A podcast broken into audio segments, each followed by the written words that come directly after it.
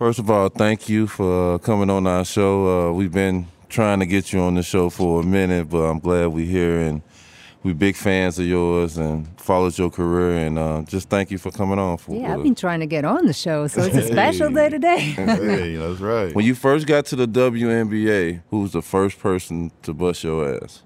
Oh.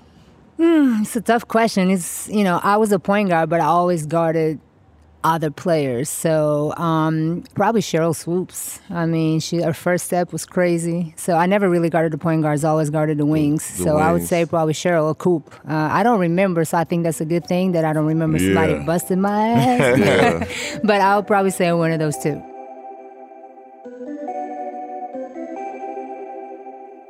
Yo, yo, yo, we live on location. NBA Summer League 2023. Wonderful Las Vegas, Nevada. We are here at the XS nightclub at the Wynn Hotel, Las Vegas. We got the blackest one in the building. Yes, sir. Hey, we chilling out with WNBA and pure basketball royalty today. Yes, you sir. feel? We World got top 25 Hall of Fame, Famer, world champ. We got one of the very first point guards to the WNBA when it first came around. We got the lovely Ticha Penicheiro. Yeah, thank you. Hey, We hey, hey. appreciate you pulling up. Absolutely, my pleasure.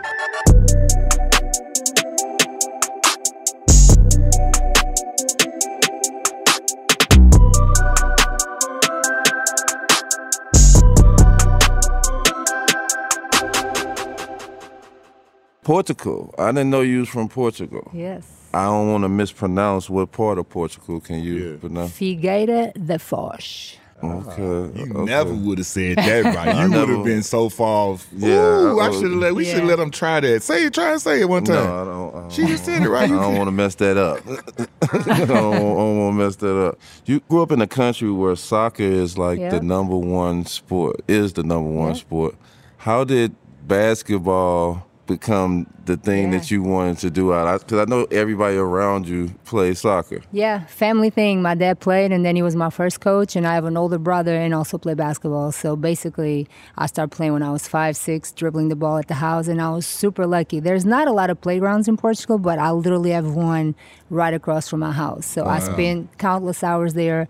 Sometimes it was nighttime. I couldn't even see the hoop anymore. My mom would have to literally come and like yell my name to come and shower and have dinner. But uh, so yeah, definitely a family thing. Who who was you watching at an early age to just put the swag in your your game? Yeah. Like for you to be an overseas player Yeah. to have the swag that you had in your And the game. like, what you was watching when you was coming up that so- you was getting the dribble and I'm about to tell my age, but you know, in Portugal, we had, I grew up with two channels. That's it, right? And on Sunday afternoons, we had a not live, but we had an NBA game, and my favorite player back then was Magic Johnson. yeah. Okay. So uh, it kind of made sense. He was a tall point guard, and obviously he had the flair.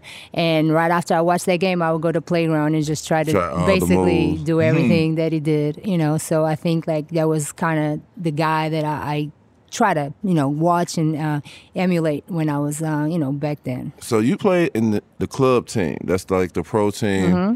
In Portugal. Tell us like the process of how you got to the point where you f- finna start playing professional in your country As a teenager. as a teenager. Yeah, so I mean, it's completely different system than the states, right? Here, everybody plays in school. There, you kind of your parents pick a sport, pick a club, and take you to that club and enroll you in that specific sport. So mm-hmm. most people in Europe just play one sport growing up. Yeah. I'm from a very small town, Figueira da Foz. It's mm. like 30,000 people, so there was only two clubs, and one didn't have basketball. So my parents took me to this club, and I kind of started there. My dad was the first coach. I didn't have actually a, a girls team for my age group, so I played with the boys. Oh. Mm. So my dad was the coach, and I was the only girl. I looked like a little boy, I had a little bowl cut, you know. and that's how it kind of started. And then at 16, I started playing with the national team, and then you know you can become a pro. But my goal was always to come to the states and go to college. like I knew very early that you know I wanted to get out of Portugal and come to the states. What did you hear about colleges? Like, how did that process get to the point where Yeah. it's like you hearing about college? What did you know about college? So there's no internet, right? This is like Yeah, right. 1990. Yeah, yeah, I can't. I can't research anything. But my brother played pro, and he always had Americans on his team. Yeah. So we all they always come to my house. My mom used to cook for them. So I always like from a very young age was introduced to the American culture, And I just knew that this is where the best coaches are. I can actually get my degree and get better. So I just knew I was like, I have to get out of here. But I didn't know how, right? Yeah. But when I was 16, so it's like 1992, we were playing in the professional league in Portugal. And this lady that at the time she graduated from Dartmouth and she went to play professional in Portugal. Her name is Alison Green.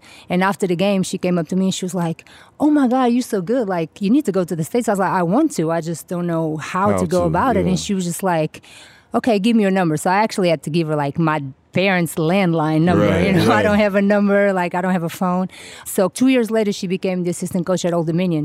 So she told the coaches, "You guys have to Hmm. About go to you. Portugal and you know and recruit this girl. Like she's and good." that's how Old Dominion. That's came what I was gonna say. How did that come into play? Like that's crazy. It's crazy. If she would have became an assistant coach somewhere else, I probably would have Did gone some- there. yeah. You know, and I didn't know anything about Old Dominion. Like I said, it could have been a D three school. I Yeah. don't know. I know that I came on a visit. They took me to Virginia Beach. You know, I'm a beach girl. Yeah. So they took me to eat seafood. They and I'm like, all right, I'm coming. Where do I sign? You know, let, Yeah. let's do this. So it was kind of, you know, it's sometimes you kind of just go with the flow, and it kind of worked out. Did you try to go to any other college or look into any other college, or you were just pursuing what was in front of you? So this was kind of like the first one that came along, and then I actually did a summer camp in New York at Yeah. Pace University. Mm-hmm. You know, this guy in Portugal put something together, and then when I was there, the Florida coach came. I don't know how she found out that I was there, but it was one of those periods that the coaches cannot speak to uh, the players, right? The yeah. NCAA rules, but Yeah. I don't know anything about that. So she wrote me a note, but I was mad because I'm like, how you want to sign me, but you don't even talk to You me, and you just talk write me. me. So I, that turned me off. But I mean, I didn't You know, know she couldn't talk going to me, right? So yeah, I mean, once I did my visit to Old Dominion, I just was like, this is the place for me. You being from Portugal with like, was that the first time you like away from your family and being like you going way overseas? How was that? First time out the shock? country? How was that for you coming to now? I'm about to be living here and going to school here. Well, first of all, I have to thank my parents. You know, at age 18 to leave the country to go across the ocean. I mean, you're not Yeah. just they cannot get to me on the weekends or anything like that. Again, the, I used to write letters to my parents. We didn't have FaceTime. We didn't have WhatsApp. We didn't have any of that, right? Yeah. So uh, it was about the so. payphones and all that Oh, it was so expensive to call home. I had to get these calling cards, and it was super expensive. So, you know, my parents knew it was my dream, and I mean, that's what I'm saying. Like when your parents support you, it was really hard for my parents to like let me go, and I didn't know if I was going to be successful. But to me, it's like I'd rather go and fail than to never go. Yeah. You know, so I had to do it for myself, and obviously. I always betted on myself, and I knew that this is what I had to do to make sure that I belonged and I could be the best player that I could be. That was my goal. I didn't know what that meant, but that's what I wanted to be. So now you committed to Old Dominion. You you on campus. Mm-hmm. How was like being there for that first year and go through the practices and the season and when was like them rough moments that you you might you might not have thought that you can do it and times that it was good because you basically built a whole nother family in a whole Yeah. nother country. Right. I mean, it's true. You know, not every not every day is peaches and cream. You're gonna have ba- bad days, but to me, that adversity is what makes you better. You know, when you are able to go over that hurdle, and uh, probably missing home was the the hardest one. You know, to to be homesick, but I knew it was gonna be worth it. I was like, I'm here for a reason. Uh, my goal is to obviously graduate, to become a better woman, to become a better player, Yeah. and I'm gonna go through with it until the end, and then we'll see what happens. And the timing was perfect because I was in college from '94 to '98. When I came, there was no WNBA. My goal was to go back overseas and play there. Yeah. But then he's like, oh, shoot, maybe I can play in the. WNBA, you know? So then WNBA came around 97, and it was perfect because the scouts could see me. If I wasn't Yeah. back in Portugal, ain't nobody going to over there to see me. Yeah. So it was just like the perfect timing, and um, I'm so glad that I took the chance and came. The era you played in, the competition in college, like when you started playing, did you? It's a whole nother level Yeah. than what you just came from. Like, Yeah. when did you feel like you adjust? Did you feel like you was right away ready, or you feel like it's a lot? Oh, you got a lot to learn, and it's the style of play is totally different. I mean, starting with like lifting weights, watching film, practice was three hours. We didn't have no water breaks. I'd be like, I'm thirsty. you know, over in Europe, it's one and a half. You got to get out because another team is coming into the gym. Yeah. So that was a lot of adjustment, but that's what preseason and then pre, you know, it's it got me ready. And I just, I felt like the coaches and my teammates really helped me to adjust. Uh, I think I'm a person that can adjust well to new, you know, new Yeah. situations. I'm not shy. I'm an extrovert. Yeah. Uh, so So, but obviously, I, I found great teammates and coaches that you know made me feel home. So, like you said, I, I did find a second family that kind of was able to connect, and I didn't miss my family as much. Language barrier. Did you have any problem with, with Mm-hmm. I that? mean, I spoke English, but not as well as I speak today, obviously. yeah. And it's so funny because I had a problem with H's because in Portuguese we don't like pronounce the H's. So I'll be like Michael Hair Jordan. I'll be like hello, you know. So I would never know when to pronounce the H and not. So it was like that was probably the hardest thing for me. I'm like, yo, I don't understand this H thing, but I come a long way. I've How was it when way. you started playing? Like you can't you, you you was rookie of the year in the conference, right? So Mm-hmm. you like you obviously adjusted and hit the ground running as far as hooping. How was that for you? Uh, it was good. I mean, sometimes as a freshman in college, you don't get a lot of minutes, you know. So I wasn't sure, you know, what was the level of my teammates, you know. But I was willing to try it out and just, you know, prove that I I could play more than 30 minutes a game and even start. So as soon as preseason started, I mean, starting with that damn mile that we had to do, oh man, I hated when you have to start that mile. Uh, Yeah, that mile. I was like, what is that? I mean, I, I go by kilometers. What's a mile? I don't even know what that is. But uh, but yeah, I mean, it, it was great. I mean, the competition in practice was good, and you know, my coaches trusted me as a point guard, as a foreigner point guard. It's not easy to kind of give you the keys and be like, yeah, go ahead and start. Right. But uh, but it worked out pretty good. So. Who was the first female you seen that that kind of intrigued you and, and caught your eye? Was like, man, she she dope. I want to be like like her. Well, there was a few Europeans. I mean, obviously, I always watched the Olympics, and Yeah. then there was uh, these uh, two Brazilians, Magic Paula and Hortensia. They were like out of this world the way they played. And then, I mean, on the American squad, you had Teresa Edwards. That it was somebody that I really looked up to. yeah. You know, but like I said, you you couldn't really You couldn't really see find yeah. it on internet. So it was like so the know when- Olympics. you know, you had to wait for for the games to come on, and then when I got to the states, you just start being able to to See do more everything. research. And obviously, I went to Old Dominion. So when I got there, everybody was like, everybody say you play like Nancy Lieberman. Lady Lady Magic. Lady And I'm like, Magic. I'm like, who the hell is this lady? Everybody talk about Nancy Nancy. Who is Nancy? bugging. Then I was like, when I was like, can I, was, I went to my coach. I was like, can you show me highlights or games of Nancy? Because everybody asking me, comparing me to her, and I don't even know who she is. Yeah, yeah. So when I saw her, I was like, oh shoot. Yeah. I got big shoes to fill, right? But I always took it as a compliment. And from day one, since I met Nancy, she was amazing, and uh, she's like my big sis. Love yeah. Nancy. She coached Yeah. me with the big three. We won Yeah. a championship. Yeah, I that's love my Nancy. that's that's love, my big love, sis. Love. We um, we got that bond from Old Dominion, so uh, yeah, we we have a great relationship. When y'all made that run and went to the championship, Yeah. uh, y'all was knocking a lot of people off. Yep. Tell us about the run and playing Shamika Holdsclaw and them in the championship, Pat, legendary Pat Summit. Yeah, man. If I can one game back out of my career, that would be it. I could play it right now. that one still hurts, you know. Uh, so we beat Stanford in the semifinals. Yeah. That was, they they were the favorites. Yeah. And we were down by 17. We were able to tie it, go to overtime, and we beat like them in overtime. And it was just exhausting, like physically, mentally. and then we have yeah. to play Tennessee. See. They cruise past Notre Dame in the semifinals. Yeah. And obviously, Shamika was everything, right? Same thing. We are down by 17. We're able to tie it, and then I think we just ran out of gas. And uh, you know, like I said, that game still hurts. 1997 in Cincinnati, Ohio. Yep. How was it for you, like coming from overseas and then your senior year, like right before you even go to WNBA, winning the Wade Trophy as a you know as a senior? How was that for you? Had you had any aspirations or anything aware of those type of awards and stuff like that? Can I be honest with you? I had no idea what the Wade Trophy was. right. I had no idea. I knew Nancy had won it, so I was like, "Shoot, if she won it, I want to win it," Right. you know. But then they told me, like, you know, this basically you are the best player in college. I was like, "What?" So yeah, I mean, it's amazing. Um, I mean, you, you win a lot of stuff, but it's a team sport, and the way I played, there's no way I win anything without my teammates, and also the coaches giving me the green light to play the way I played. So that was cool, but I had no idea what that was. When you heard the WNBA was about to be formed, it was about to be a American Pro Women's League. What was your first thoughts? What did you think about? What was I you- think the first thing I thought was like, I wonder if I can play in it, if I'm good enough, good to, enough to play in it, right? So that I think that was kind of the first thing, and then obviously I knew that other leagues tried to to make it in the states, but they never really were able to yeah. sustain, you know. So, but with this one, you knew that the NBA was behind was it. different. So I remember I was drafted in '98. I remember going to, to New York. They Mm. brought me in because I had to choose between the ABL and the WNBA. So Yeah. the ABL was at the same time. So I actually could choose the two between the two. So I went up to New York. I go into the offices. I meet David Stern. He comes in, and I'm with my agent, and he just comes in, and I'm like, dang. And then he leaves. Like, so we have a great conversation. My agent was like, "That's big time. Like, he just came to talk to you." you know. So, so yeah, that was his baby, and I mean, he's basically the main reason why the WNBA is here because he put a lot of effort into it and he believed in us. You know, Yeah. unfortunately, he's not with us anymore, but he's one of the big reasons why the WNBA is here.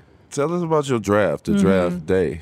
So this is back in 1998, right? We had fake live, like so. Yeah. Uh, we were in the in New Jersey in this like little studio in Secaucus, New Jersey, Uh-huh. and I already knew that I was going to Sacramento. Oh, Actually, you know? let me rewind. let me rewind.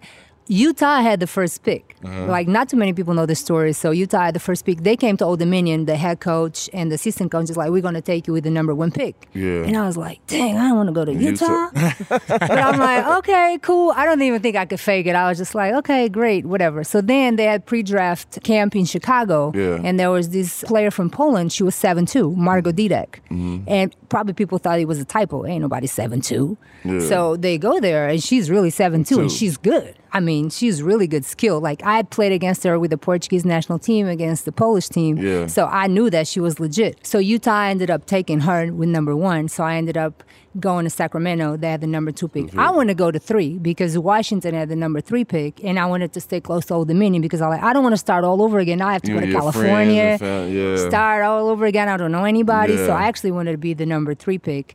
But yeah, so we were in this studio in New Jersey, and they were like, "You going to Utah? You going to Sacramento?" So we already knew, but then it was like, so when the cameras start rolling and we call your name, just act surprised. So I remember being like, "Oh, I'm going to Sacramento." so this is how much he has evolved. Now he's live on TV, and you know, Yeah. there's red get the carpet. real reactions now. yeah, so you know, so but that was cool. How was it for you when you get drafted and you go, like you say, from that East Coast where you used to, mm-hmm. you know, Old Dominion and you got friends and you go way cross country Yep. to Sacramento and you, you know, I mean, you get there, you got a good team. You got Ruthie Bolton, you Yep. got shout out Shot Town, Yolanda Griffith, Southside, Baller, song, you know what I'm Yolanda saying? Griffith. Yes, yes. Baller. We gotta have her on here real soon. But Yeah. like, yeah, but like, how was it for you getting out there and being on the West Coast and having to, you know, find your way out that way? Yeah, so I remember going on a plane and I was just looking around right before we landed, and I'm like, uh, all I see is cornfields. Yeah, I'm like, like, what is this? I thought Sacramento was the capital of California. Like, what is going on? So, Right. but yeah, I mean, they were like not very good the year before, the first year, and like you say, Ruthie was the franchise player.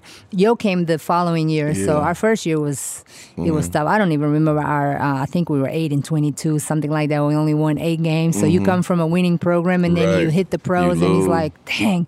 And you just don't want to get used to it it, because you yeah. never want to get used to losing. But it was tough. It was tough. But also, again, as a new city, but new teammates, new everything. But they really opened their arms and welcomed me, and I Mm. just felt right at home. And I loved Sacramento. Let's speak about them Sacramento fans. Yeah. Some of the best fans Like in the some league. of the best fans bells, ever. right? Oh like, uh, man, that was our generation, the Cowboy. Yeah. They got the beam now. I like the beam though; it's fly, but they fans is on point. Yeah, how was that to get embraced from the city and the fans and being a women's team and being in a small Market, yeah. market? It was great. I mean, obviously the Kings back then. It was. I got lucky because they were like one of the best teams in the league, but they were fun to watch. You have Yeah. Chris Webber, you have Vlade, you have Mike Bibby, Jay Wi- Will. Jay Will. I mean, Yeah. come on, Ooh, Peja. Exactly. remember just watch. I was was in? Sacramento because I used to watch Jay Will and I used to watch you on the Yeah. women's. Like, Yeah. How was that being there when he was there? Oh, like, it did you used crazy. to watch him and try and do any of this stuff? Like, cause like y'all was like two of the flashiest PGs yeah. in the WN and the NBA. Yeah, so it's like he got me when he did that elbow pass. I, was that like, I was, ain't never that did that. crazy. The best was part about that was watching LO in the video, like when Yeah. he noticed that's Yeah. what he did to him, and I was like, "Yo, that was Yes. sick. That was ill." Yeah, but those fans are great. And you know what? The team folded in 2009 and it was kind of out of nowhere. Nobody expected it. So we never never really had a chance to say goodbye to our fans, to thank them. But one thing I'm super proud is that we did bring in championship to the city. And those fans were, were amazing. And I hope that soon, at least in the area, like maybe the Bay Area or something, we can get another WNBA team back there because those fans deserve it. How was it when y'all was on the Wheatie box? When your team was whole team was on the Wheatie? Y'all was the first women's team to ever be on the Wheatie box. Yeah, that's crazy. I was like, yeah, I still have it. I, I don't know if I, Wheatie bar. Hope I don't have the cereal have inside, but uh, yeah, I still have it. I mean, you got it- to. You yeah, got to. That's that, that was right that there. was amazing. I- And we were trying to win that championship for so long. I mean, playing in the West, especially with the Comets and the Yeah. Mercury, LA. I mean, it was tough, but we finally got it in 05, so that that was big. Tell us about that season, about getting over the hump because y'all a good competitive team. Y'all one of the teams that that can beat all the teams that everybody because you know with the WNBA it was a fresh team, so they was putting some of the more popular people and the popular teams up front. Yep. But y'all was one of them dark horse teams that came in. And just tell us about this season and just how everything clicked for y'all to win it. Yeah, it was really about defense. Our coach, he called it the white line defense, and we all bought in. At first, it was like a little weird because sometimes we overhelped, but when everybody was on the same page doing it, I mean, it, we were unstoppable. And I mean, we all say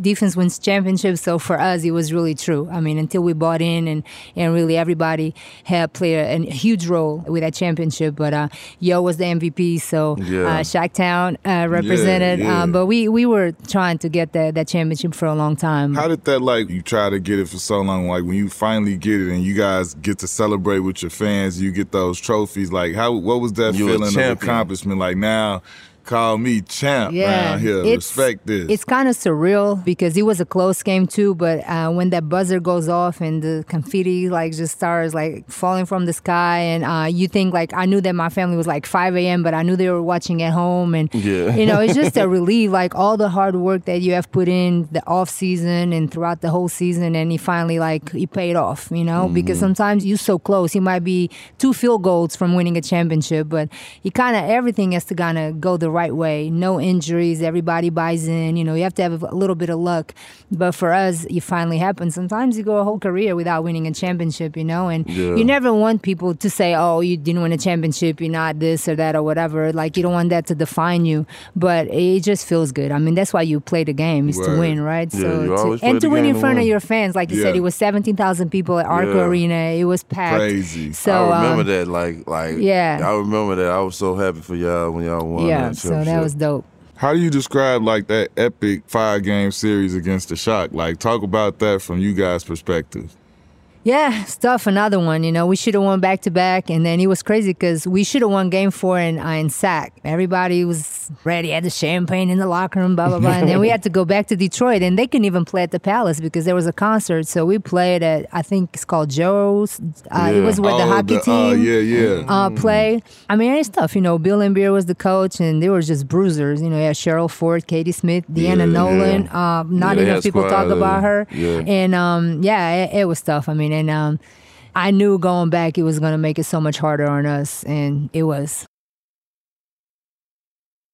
Tell me this, you spoke on like the team folding and just speak on how much of a weird situation that is, like as far as like for the actual players that are on that team and how you guys had to go about the process of going and finding another team and just how all of that played out. Like where were you when you found out the team Yep. was gonna fold and how did the news come to you guys as the players? Yeah, I was actually in the practice facility. So it was the off season. It was like around November. It was right before Thanksgiving. And I had surgery on my thumb. So I was just recovering and I just finished working out. I go back to my locker and I have a message from uh, like one of the, the ladies that work for us. And she was like, Tisha, call me when you get this. And I'm like, so I call and she was like, I have something to tell you. Like the Maloofs decided that, you know, the owners decided they don't want to have the team anymore. So we about to fold. And I'm like, what? Like what does that mean? I'm like, nah. And then the process is so it did happen. And then this is November. So the next season, we have to wait until April or May. So if you were under contract, there's going to be a dispersal draft. So the worst team from the previous year picks first. If you d- were not under contract, which I was not, then I'm a free agent right away. So then I had to decide where am I going to go next. So it was between actually San Antonio and LA. So I ended up going to LA and I played two years um, with the Sparks. But, uh, but if, if you were in the contract, you kind of have no saying where you're going to go because a team just going to pick you. Yeah. right, yeah. that's tough right So, there. what was the decision on L.A. and San Antonio? Was it? I mean, I was going to play with uh, Delisha Milton and Jones and uh, Yeah. Tina Thompson Yeah. and Candace Parker. And I was just like, I remember the GM for the Sparks at the time was like, "You the glove, like you the you the, the missing piece, like you, we need a point guard to give the ball to all these players." Uh, but right in the beginning of the season, Candace hurt her shoulder, so she was out for the season. Yeah. So obviously it didn't go as as expected. But you know, I, I don't have many regrets in life. So at the end of the day, I, I enjoy being in LA. Kobe's dad was our coach Yeah. at some point, you know, so that that was cool. Joe Bean always trying to play Yeah. practice too and try to give us buckets and talk trash. so uh, I had a good time. When I watched you play, it was always a joy. It was always Mm-hmm. like you had fun. What gave you the joy of the game? You was just having fun. You was always smiling. You always into the game. You definitely was focused, but it was a, a joyful focus. What's not to love? You know, I'm Yeah. I'm getting this is my job. You know, Right. I'm I'm getting paid to play basketball. You know, something that you know, and, and to go back to what you said, you know, being from Portugal, from this little town. Yeah. Um, who would have said that I would have played in the WNBA NBA. and you know mm-hmm. play with all these amazing players and be successful? So, you know, that's all joy. You know, um, I, I was really hard on myself and a little bit of a perfectionist. So sometimes when we lost, like I, I used to be really mad, and I kind of had to shift, you know, that mentality. But uh, yeah, basketball is joy. I mean, to this day, I, I don't play anymore, but I just I'm still like involved, and Yeah. I, I just really love to watch basketball. I love to watch sports, but it's just a cool sport and brings so many people together, and then also like from all parts of the world. So yeah, I love it. How was it to make like you know, like you say, you just play for the joy of it and everything, and then one thing leads to another. You had this mm-hmm. whole career. So how does it feel like when they come with a the fifteenth, twentieth, twenty fifth WNBA anniversary team, and you you know you part of all of them. You Yeah. like literally one of the legends and icons of the game. How does that make you feel to like know you came from a little town, Yeah. thirty thousand people, and you made it all the way over here and took it part that of far? a fraternity of women. It's uh it's surreal honestly. Sometimes i don't believe it like um it's crazy. You know i always like i said i knew that i wanted to be the best player that i could be. I really didn't know what that meant but i just knew that i wanted to give everything that i had to the game and then whatever results were going to come out of it i was going to be okay with it. And if that's the result i'm really okay with it. I mean the top 25 like when i got that call it was insane. I mean just being Yeah. On that court. We were in Phoenix for the finals and looking around all Yeah. the people they were Yeah. like and I was the only European too. It's just like What is that feeling like when you like like you say it's one thing to get the call to say you're gonna make but then like you say when you sitting there in that moment and you standing with all of the greatest to ever do it and you amongst them and then like you say you the only European like what Yeah. is like what is it's that It's like a dream. Like it doesn't even seem real. Like honestly, I mean, I'm not saying that because that's I know it's cliche, but it's really surreal. And I know that people say I'm humble or whatever, and, and I always try to stay that way because I was not gonna let anything change me. But you know, just going back to you know the way that I grew up and um, being from Portugal is just uh, and being like looking around for people that I've always admired and respected, and to be amongst them, it's it's it's very surreal. I don't even know how to explain it. and then you you coupled it like how did it feel like you played in one of the you know when that started you were a guard and like you said you didn't guard the point guards you guarded some Best of the player. greatest players Yeah. in the history of the game like how was that competitiveness you like you spoke on Swoopes coop Yeah. like how was it to be in that era of it and to be going against like those top level icons who like when you say you was in that 25 they was in those lines too and you know the battles y'all done had I mean, that's what uh, makes you the best, you know, to go against the best. And uh, at the end of the day, I love to pass, but people don't talk about my defense, but I love to play defense. Right. And to when, and I actually didn't like to guard the point guards. I always wanted to guard the top scorer on the other team because I just took it as a challenge, and um, I really enjoy playing defense. And obviously, you're going to guard the best player, you're going to get scored on, but you just want to make their life hard.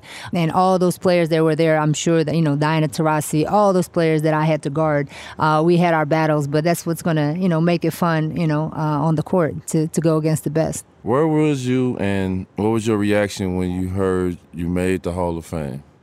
Yeah, so I actually was overseas and um, my phone rang and it was um, it was a weird number and I usually don't even answer, but I did answer that time and they were like they told me that I was going to be a finalist and then they were going to be voting and then in a few months they were going to announce the finalists. Finalists.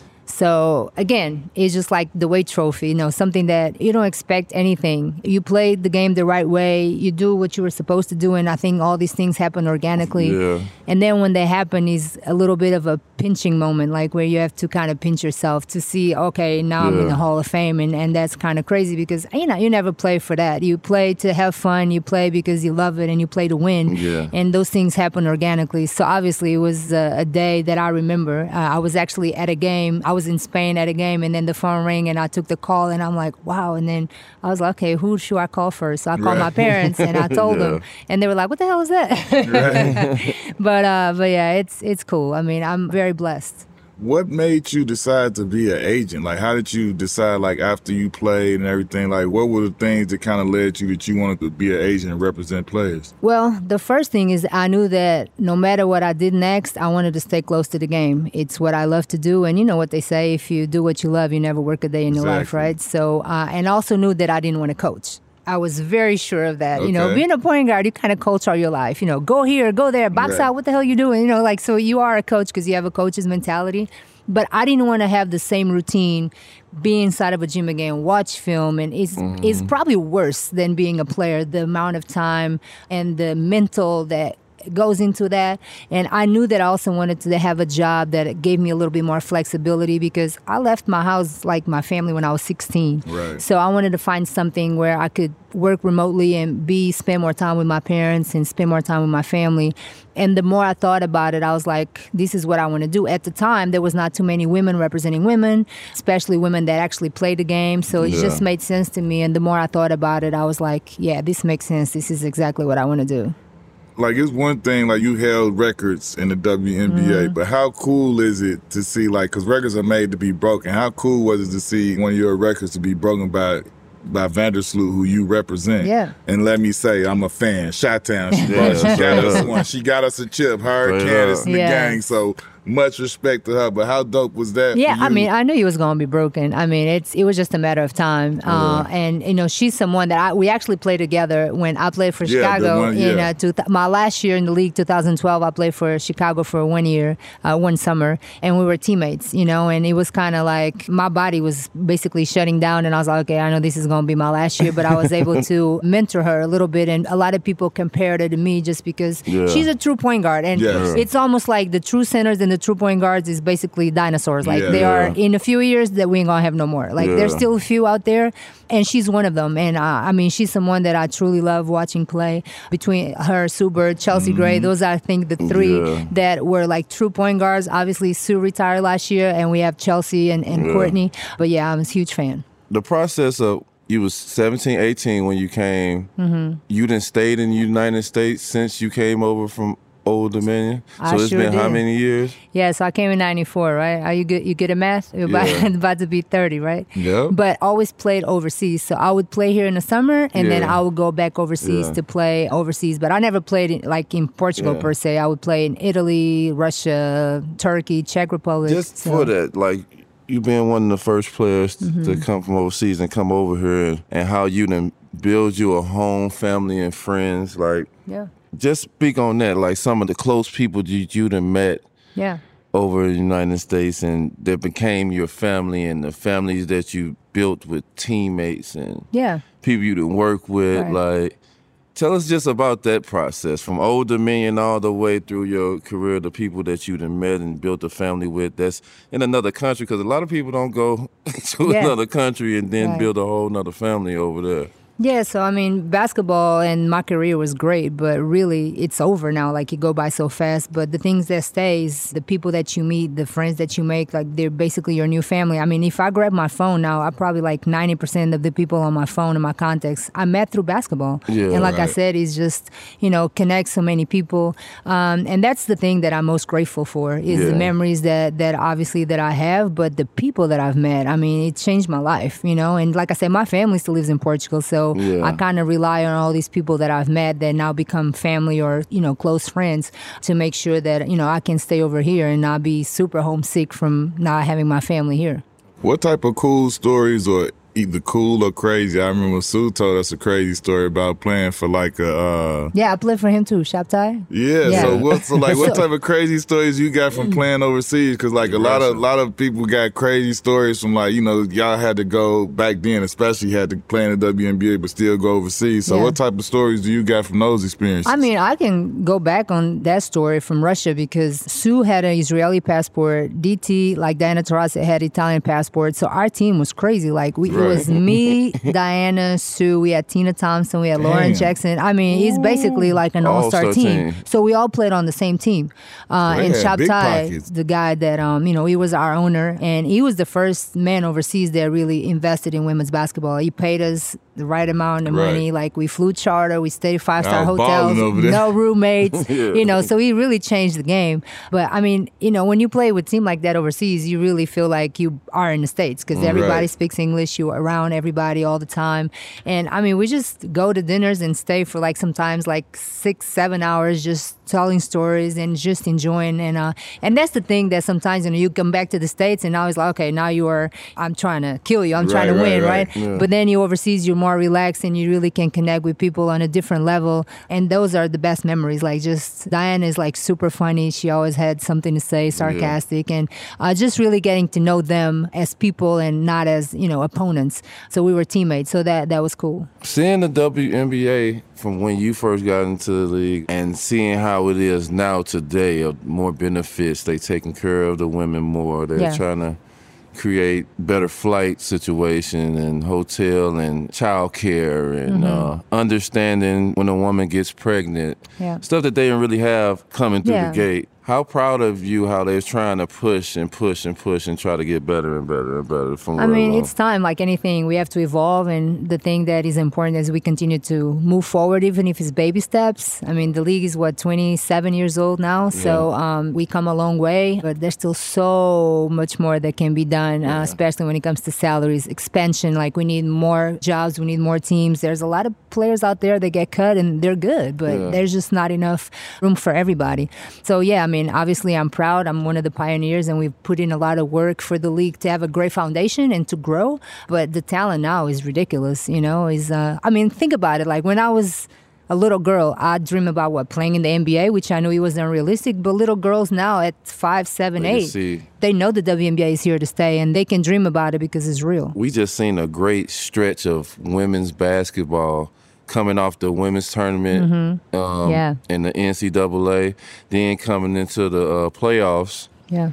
of uh, the Aces winning. So tell you how good it feels to just see that because you don't see that every year all the time, and now you're seeing the women's brand being at a high level. Yeah, I mean the thing is like I've seen it, but I'm happy that people that haven't seen Right, it have yeah. a chance to see it now, and they're turning on the TVs and they are grabbing their little girls to watch with them. Yeah. And you see we breaking records as far as audience and Mm-hmm. uh, money that is being spent, sponsors that are companies are investing in women. I mean players now don't even they don't want to leave college, you know, they because they they are making getting it. money, Yeah, you know. yeah. So I, I mean I knew it all along. I'm just Yeah. glad that the world is awake now Awake and, now, and more yeah. people are tuning in to watch not just women's basketball but women in sports. Who are some of the women in today's game that you know, must see TV for you? Because you have Uh, a unique game. I know you was must see TV for me, but who are Yeah. some of the the women in today's Probably game? top of the list, see I would say Chelsea Gray. I mean, Point guard. Yeah. we in Vegas too, you know. So know what I'm yeah, saying? so I mean, she's special. Uh, Special. She's special just because she can pass. She makes her teammates better. But if it's time to take over, she can do that as well. You know. So obviously, I mean, you have A'ja Wilson, you have Breanna Stewart. That are six five, but they can do everything. Shoot Yeah. threes. You know, put it on the floor. Like I said, that true post player, it's kind of going away now. He's like the NBA. You have people being so more versatile, and everybody wants to face the basket and dribble and pass, and they can do everything. So, um, but yeah, I mean, number one, I would say Chelsea Gray for sure. Tell me this: you coming from a small town and overseas, and then making it, you know, like when you started to get to a situation where you had, you know, you ain't got to take care of parents or anything. When did you like when you got some money, you got that bag, and you want to do something to treat Ticha right? What did you do for yourself? Even if it was like you look back, like yeah, that was kind of crazy, but like, what did you do when you first got situated and got some good money and feel I like I could do something special for myself? Our money wasn't as long as y'all money, I- okay? so probably like a Louis bag or something like that. I mean, you know, it's like y'all be like, "Oh, I bought my mama a house." I'm like, "No, I can do that." so yeah, so you just splurge a little bit more at the mall instead of going to the gas store. Maybe you go to the Louis store, you know? Right, right, I got you. So it was something that you really wanted, and you just went and Yeah, bought that. yeah, like a duffel Louis bag or something. I think that's probably the first, First thing, thing, that, yeah. yeah. Start bench trade. Oh Uh, Lord. Lindsay Whalen, Teresa Weatherspoon, Dawn Staley. Who do you start? Who do you bench? Who do you trade? I know this is you always are trying to get people in trouble with this damn question. This guy. Okay, so I'm going to go by age. Okay, I'm going to respect the OG. So I'm going to start Dawn. Okay. I'm going to bench Teaspoon because she's still going to come off You the bench, and I'm going young to one? trade. Yeah, I'm going to trade away. You know, we going. You know, age is a status, so we're going to respect the OGs. Respect, respect the OGs. if you had to pick four other teammates that you uh, played with throughout your career, that you played with to make an all-time starting 5 Mm-hmm. who would be them other four f- teammates? I play with a lot of people, and um, as a point guard, you know, I was very, very thankful for them having great hands and basically grabbing my assists and you know turning into baskets. But this is a tough one. I mean, I'm gonna start with Yo. I mean, I won a championship with Yo, so I'm gonna start with Yo. Yeah. I'm gonna go with Candace just because versatility. You know, she can play different Yo and positions. Candace. Ooh. Yo and Candace. That's crazy. Um, Two shot towns. Just just keeping track. Go ahead. Yeah, does it count overseas or only America? Everywhere, wherever. All right, so I'm gonna go with Diana Taurasi as my two. I play with her in Russia. I never play with her in the states. I mean, only All Star games, but Yeah. um, and then as a three, I, I think I go with uh, Tamika Catchings. Oh, catch. That's a that's a squad. lineup. That's Yeah. a squad. That's Uh, This I is like tough that. though. I'm leaving a lot of people out, so You spoke on Ruthie Bolton and Cheryl Ford. Like, you know, those are some who I felt like, because I was really into it at that time, those were some superstars that really don't really get the credit and the just Mm-hmm. do. Just talk about how they were and what they brought to the table and how, you know, formidable they were as players. blue collar. You know, both of them. Ruthie, I had a chance to see it with my own eyes. We were teammates, so just to know like the work that she put in, the hours. Um, she's somebody that I respected tremendously. Like coming into Sacramento, uh, I knew that I was going to play with her, and I always looked up to her. And Cheryl Ford, I mean, just obviously somebody that uh, you know, her dad was Karl Malone, but she Right. never let that define her. She created her own lane, and she really uh, put in the work. Amazing rebounder, probably one of the best that you know we have ever seen. Just strong and just could do everything, you know, Yeah. around the basket. you always want to get the props from your peers. Mm-hmm. You know, you being an overseas player too. How does it feel when other players, before and current players, recognize your game, love your game, respect your game, and they tell you how dope they thought that you was to them? Yeah, I think that's everything, and um, especially people that had a chance to play with me to know that they believe that I made them better, and they wanted to play with me, and they appreciate it and they respect. I think the respect is everything. When you respect your peers, it's funny because I sent Sue a message because I watched the whole. I think it was three hours, the whole like Jersey retirement thing with the Seattle Storm. Yeah. Mm-hmm. And I wanted to go home because I wanted to watch it because that's how much I respect her. And I feel like she did so much for the game. And not just the mm-hmm. Yeah. women's, not just the WNBA, but like worldwide, you know? Yeah. I waited like three days and I said, I hope your phone has stopped blowing up, but I just wanted to let you know that I watched the whole thing and Yeah. I respect you so much. And she was just like, you know, it comes better also from people that you respect as well. Yeah. You Oh, know, and and that's the thing, you know, it's like your peers and especially the ones that really stayed in the league for a long time, you had a chance to play with or against, and they give you praise. That's everything. And shout out Seattle too, because I felt like they did that the right way. Oh, They honored her. They went all out. It was a multi-step process, like it should have been. And I felt like they did it to the T, putting it on like all the way on top of the the Key Arena and all of the flag going on, everything that went into it. And then shout out to the fit. She came with the green, with Yeah. the junk, like she She was was there, like you know, huh? Sue gonna be fresh. But Yeah. like shout out that whole everything was Everything like was it was the way it should have been because she's a super icon and Yes. legend. So it was good to see them celebrate her the right way. 100%. Well, that's a wrap, man. We got a chance today to sit down with basketball royalty, man. We appreciate the legendary Ticha Penicheiro. Champion, we world appreciate champion. you. World Thank champ, you. Hall of Fame. My pleasure. Thank you, guys. Top 25, all that. Thank you for having me. Appreciate it. I meant to ask you, uh, Messi or Ronaldo? Ronaldo, come on. I'm Portuguese, so. Yeah, what I know. about? I know. I'm just That's wondering. blasphemous. I want to thank y'all for your continued support of the Knuckleheads podcast. Be sure to give us two taps by writing a review and rating five stars wherever you get your podcast. And make sure to hit that subscribe button so you don't miss an episode. You can also watch all the episodes on the Players Tribune YouTube page. Follow us on social media at Knuckleheads Podcast and join our Knuckleheads Facebook group for exclusive content. Thanks again to all of our guests and fans. This wouldn't be possible without y'all. ThePlayersTribune.com.